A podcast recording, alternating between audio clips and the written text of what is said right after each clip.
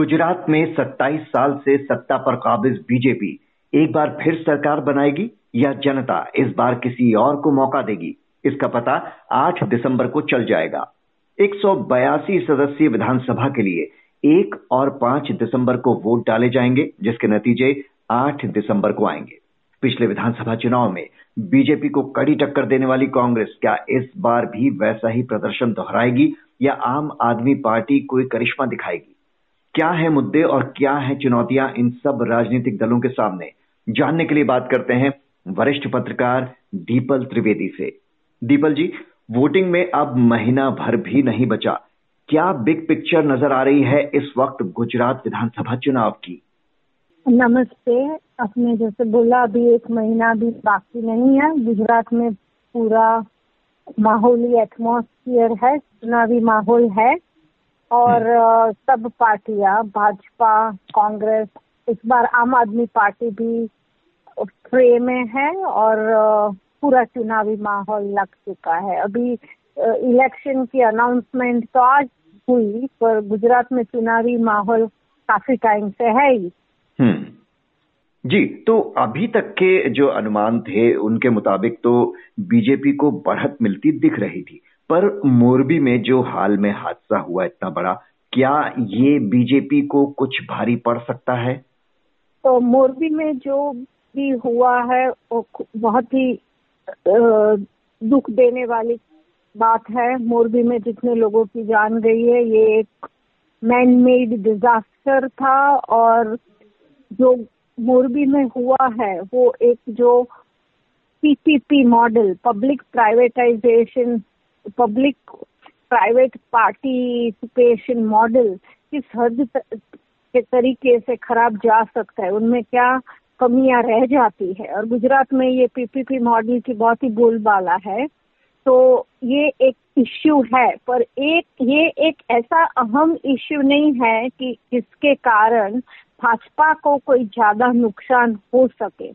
लोगों को ये मानना है कि जो भी हुआ है, वो बहुत ही लोकल लेवल पे पीपीपी मॉडल का एक खराब इम्प्लीमेंटेशन हुआ है।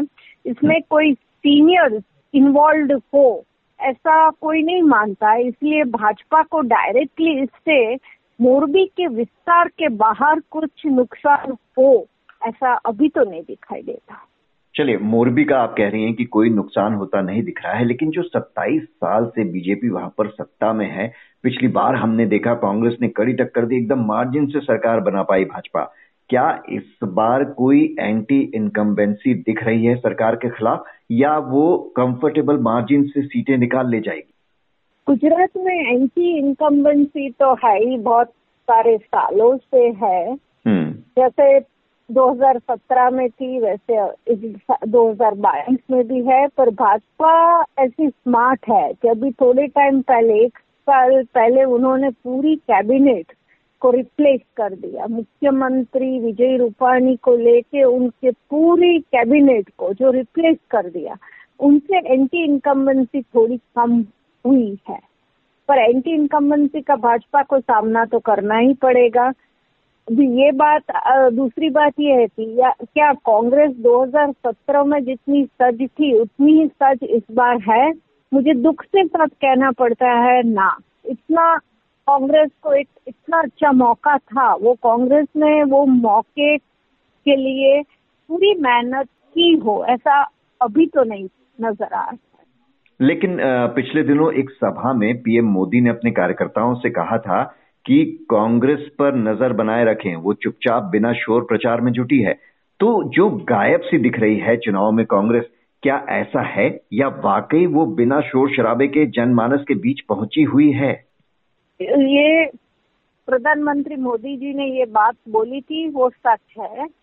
पर मैं ये मानती हूँ कि कांग्रेस की जो काबिलियत है, कांग्रेस का जो पूरे राज्य में जो कार्डर फैला हुआ है, उस हिसाब से कांग्रेस ने बहुत फेरोशियसली मेहनत नहीं की है। कांग्रेस चुपचाप से, कांग्रेस अपने अंदाज से थोड़ा बहुत तो कर ही रही है और थोड़ा बहुत है वो शायद लोगों के फीलिंग्स को बिल्कुल टच कर सके और इसीलिए ऐसा प्रधानमंत्री को बोलना हो, हुआ होगा पर कांग्रेस जितना कर सकती थी उतना किया हो ऐसा नहीं लग रहा है। इससे बहुत कुछ ज़्यादा कांग्रेस कर सकती थी। शायद अभी भी टाइम थोड़ा बचा हो कांग्रेस ग्रास रूट लेवल पे कांग्रेस का एक बहुत स्ट्रॉन्ग कार्डर है। हम्म। अभी वो कार्डर के थ्रू कांग्रेस अगर पहुँची है और वोट वोट के में ट्रांसलेट होगा ये शायद देखना पड़ेगा। जी, और कांग्रेस जो बैकफुट पर नज़र आ रही थी, उसकी जगह लेने की कोशिश की आम आदमी पार्टी ने। हमने देखा कि कुछ समय पहले तो आम आदमी पार्टी के तमाम बड़े नेता लगातार गुजरात के दौरे पर रहे। अच्छी शुरुआत हुई इसकी वहाँ पर, लेकिन अभी कुछ दिनों से बड़े नेता वहाँ पर नहीं दिख रहे हैं। थोड़ा सा ठंडा भी लग रहा है माहौल। तो आम आदमी पार्टी क्या कांग्रेस की जगह लेने वाली है, या अभी उसे इसके लिए बहुत मेहनत करने की ज़रूरत है? आम आदमी पार्टी अभी गुजरात में काफ़ी नई है। इतना एक्टिवली इलेक्टोरल पॉलिटिक्स में आना वो आम आदमी पार्टी के लिए ये फ़र्स्ट टाइम है। तो hmm. मैं तो पहले से ये मानती आई हूँ आई हुई हूँ कि आम आदमी पार्टी कांग्रेस की तो जगह नहीं ले सकती है इस बार के चुनाव में 2022 के चुनाव में। पर जिस तरीके से आम आदमी पार्टी ने फाइट दिया, वो एक स्ट्रीक फाइटर के रूप से उभर आई है। गुजरात में, गुजरात ट्रेडिशनली दो पार्टी का स्टेट रहा है। वो कांग्रेस हो या भाजपा हो, या और जब भाजपा पावर में हो तो कांग्रेस हो। इस बार पहली बार कोई थर्ड फ्रंट ने इतना जोरदार फाइट दिया है। आपने एक बहुत सही ऑब्जर्वेशन किया कि पिछले कई दिनों से आम आदमी पार्टी थोड़ी वीक या थोड़ी एक्सेंट दिखाई दे रही है। हम्म। ये सब लोग ये चर्चा में है कि ऐसा क्यों? क्या ये कोई स्ट्रैटेजी के भाग रूप से ऐसा हो रहा है? पर हम्म। ये सब लोग मार्क कर रहे हैं कि जो जो फेरोसिटी जो अग्रेसिवनेस आम आदमी पार्टी ने जैसे एक महीने पहले दिखाई दी थी वो अभी थोड़ा दिख नहीं रहा है। तो इसके पीछे क्या स्ट्रैटेजी हो सकती है? उनकी क्या उनको लगता है कि अगर कांग्रेस और आम आदमी पार्टी दोनों बराबर लड़ेंगी तो वोट कटेंगे। क्या ये एक वजह हो सकती है या कुछ और? मुझे तो कुछ और स्ट्रैटेजी लगती है कि शायद अभी आ, सब जगह से कैंडिडेट डिक्लेयर होंगे तो आम आदमी पार्टी का ये स्ट्रैटेजी शायद हो सकता है कि भाई ये कॉन्स्टिट्यूएंसी में जैसे भाजपा ने एक ऐसे आदमी को टिकट दी कि जिनका बैकग्राउंड कांग्रेस ही है और ओरिजिनल भाजपा के लोग नाराज़ आए हैं तो हमें हम्म। ये कॉन्स्टिट्यूएंसी में टारगेट करना ऐसी कोई स्ट्रैटेजी हो तो वो एक ही स्ट्रैटेजी अभी बची हुई है बाकी तो कोई स्ट्रैटेजी पे काम कर सके इसके लिए देरी हो गई है हम्म, पर एट द सेम टाइम हमें ये बोलना चाहिए कि इस बार 2022 के चुनाव में। आम आदमी पार्टी ने एक इम्पोर्टेंट चीज़ की है कि गुजरात राज्य का जो एजेंडा है इलेक्शन का वो फ्रेम कर ले करने में आम आदमी पार्टी ने अच्छा रोल प्ले किया है क्योंकि अगर हम देखा जाए देखे तो पुलिस के ग्रेड पे की रिविजन की बात हो या शहीदों को जो मुआवजा मिलता है उनकी बात हो ये सब चीज़ों के लिए जो भी आंदोलन हो रहे थे हम्म। जिन अलग अलग ग्रुप की डिमांड्स थी ये सब जित, जितने स्ट्रांगली आम आदमी पार्टी ने उठाए ये सब मुद्दे वो जो कांग्रेस जो मुख्य विरोधी पार्टी है उन्होंने नहीं उठाए थे। हम्म, और हम्म। फिर भाजपा ने ये मुद्दों पे रिएक्शन भी दिया करेक्टिव एक्शन भी लिया। इसीलिए ऐसा हम बोल सकते हैं कि एजेंडा फ्रेम करने के लिए आम आदमी पार्टी ने एक अहम की भूमिका निभाई। जी मतलब कि चुनाव में इस बार एजेंडे आम आदमी पार्टी सेट कर रही है।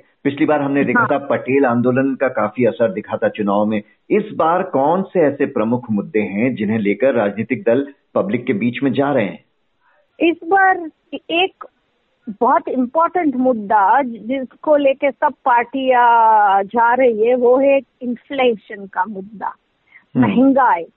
वो भाजपा अपने आप को बचाने की कोशिश कर रही है कि ये बढ़ता हुआ इन्फ्लेशन ये महँगाई ये सब के बावजूद भी लोगों का विश्वास भाजपा से हटा नहीं है और वो जस्टिफाई कर रहे हैं कि पूरे अंतर्राष्ट्रीय कॉन्टेक्स्ट में इंडिया हम्म। है वो इतना बुरा नहीं कर रही है और उनके सामने कांग्रेस और आम आदमी पार्टी ये मुद्दे लेके मार्केट में जा रहे हैं कि कॉमन आम आदमियों के लिए कॉमन पीपल के लिए महँगाई कितनी बढ़ गई है, शिक्षण का जो स्तर है वो कितना कम हो रहा है हेल्थ फैसिलिटीज़ है, उनकी क्वालिटी कितनी कम हो रही है, ये बेसिक जो मुद्दे, जो कॉमन पीपल को असर करे, ये लेके जा रहे हैं। इस बार भाजपा को या कांग्रेस को या आम आदमी पार्टी को कोई वेरी क्लियर पटेल या प्रो पटेल का मुद्दा हाथ में नहीं है। हम्म। और अभी जैसे आपने थोड़ी देर पहले कहा कि एंटी इनकम्बेंसी तो 2017 में भी थी और अभी तक चली आ रही है और इस बार भी है। तो वो ऐसे कौन से मुद्दे हैं जिसको लेकर नाराज़गी है सरकार के खिलाफ? मेन नाराज़गी सरकार के खिलाफ तीन चीज़ों के लिए है। नंबर एक है कि इंक्रीजिंग अनएम्प्लॉयमेंट बेरोजगारी। अभी हम्म। बहुत सारे बच्चों को और जो नौकरी मिलती भी है सरकारी नौकरियाँ इतनी खुल नहीं रही है जो भी थोड़ी बहुत खुल रही है वो फिक्स पे सिस्टम पे है तो उन लोगों को एक सिक्योर्ड सरकारी नौकरी का माहौल चाहिए ये एक मुद्दा है नंबर वन दूसरा है प्राइमरी हेल्थ सेंटर और डॉक्टर्स हम्म। का कि हम्म। बातें बड़ी बड़ी की जाती है पर रियलिटी में इतने प्राइमरी हेल्थ सेंटर्स और जो रूरल एरियाज़ में डॉक्टर सर्विस देने जाए ये कम है। गुजरात एक ऐसे स्टेट में है कि या अगर पहले ऐसा होता था कि हम एमबीबीएस करें तो छह महीना रूरल इंटर्नशिप वो कंपलसरी होता था। फिर एक ऐसा प्रपोजल आया कि, कि कोई बच्चा बॉन्ड मनी 20 लाख 25 लाख वो दे दे तो उनको वो रूरल इंटर्नशिप पे माफ़ी मिल जाती है। ये लॉज के कारण बहुत सारे रूरल एरियाज़ वंचित रह चुके हैं क्वालिफाइड मेडिकल प्रोफेशनल से। ये एक इश्यू है। शिक्षण का स्तर तो सब जानते ही है कि शिक्षण का स्तर बहुत ही खराब है गुजरात में ऑन द होल और इस, इसको भाजपा ये बोलती है कि गुजरात के बच्चों को पढ़ के नौकरी नहीं करनी है उनको तो दूसरों को नौकरी में रखना है। उनका ये आंतरप्रीनियरशिप का एक झुकाव है। पर ये सब जो बेसिक इश्यूज़ है ये हम्म। सब इश्यूज़ ही गुजरात में भी एग्जिस्ट करते हैं। जी यानी कि बेरोजगारी स्वास्थ्य और शिक्षा जो एक मूलभूत मुद्दे हैं वो इस बार भी यहाँ पर हावी हैं जिन्हें लेकर नाराज़गी है। लेकिन उसके बावजूद अगर चुनाव में एज मिलती है बीजेपी को तो वो आप मार्जिन कैसा देखती हैं? पिछली बार की तरह एकदम टाइट मार्जिन होगा या बड़े अंतर से वो जीत सकती है, अगर जीतती है? अभी ये, इसका जवाब देना शायद थोड़ा प्री मैच्योर है, पर अभी के हालात देखते हुए तो और ये मैं मोरबी का जो सैड ट्रेजिडी हुआ है, उसके बाद ये मैं बोल रही हूँ कि अभी भी देखा जाए तो भाजपा को कोई प्रॉब्लम आए जीतने में या उनकी मार्जिन वो हम्म। अभी तो नहीं दिखाई दे रहा है क्योंकि ऑन द होल लोगों को पर्टिकुलर लोगों पर आक्रोश है पर गुजरात में भाजपा के चीफ कैंपेनियर कैंपेनियर तो हमारे प्रधानमंत्री नरेंद्र मोदी ही है हम्म। और वो अभी भी वही रिस्पेक्ट पाते हैं लोगों को उन पर वही विश्वास है तो अगर हम देखें तो भाजपा को ऐसी कोई तकलीफ़ आए। और मैं तो ये मानती हूँ 2017 वो भाजपा के लिए 2022 से ज़्यादा तकलीफ़ दायक था। हम्म। जी, फ़िलहाल तो चुनावी डेट्स अनाउंस हो चुकी हैं और अब देखना होगा कि चुनाव प्रचार कितने ज़ोर शोर से शुरू होता है। बहुत बहुत शुक्रिया, दीपल त्रिवेदी जी आपका।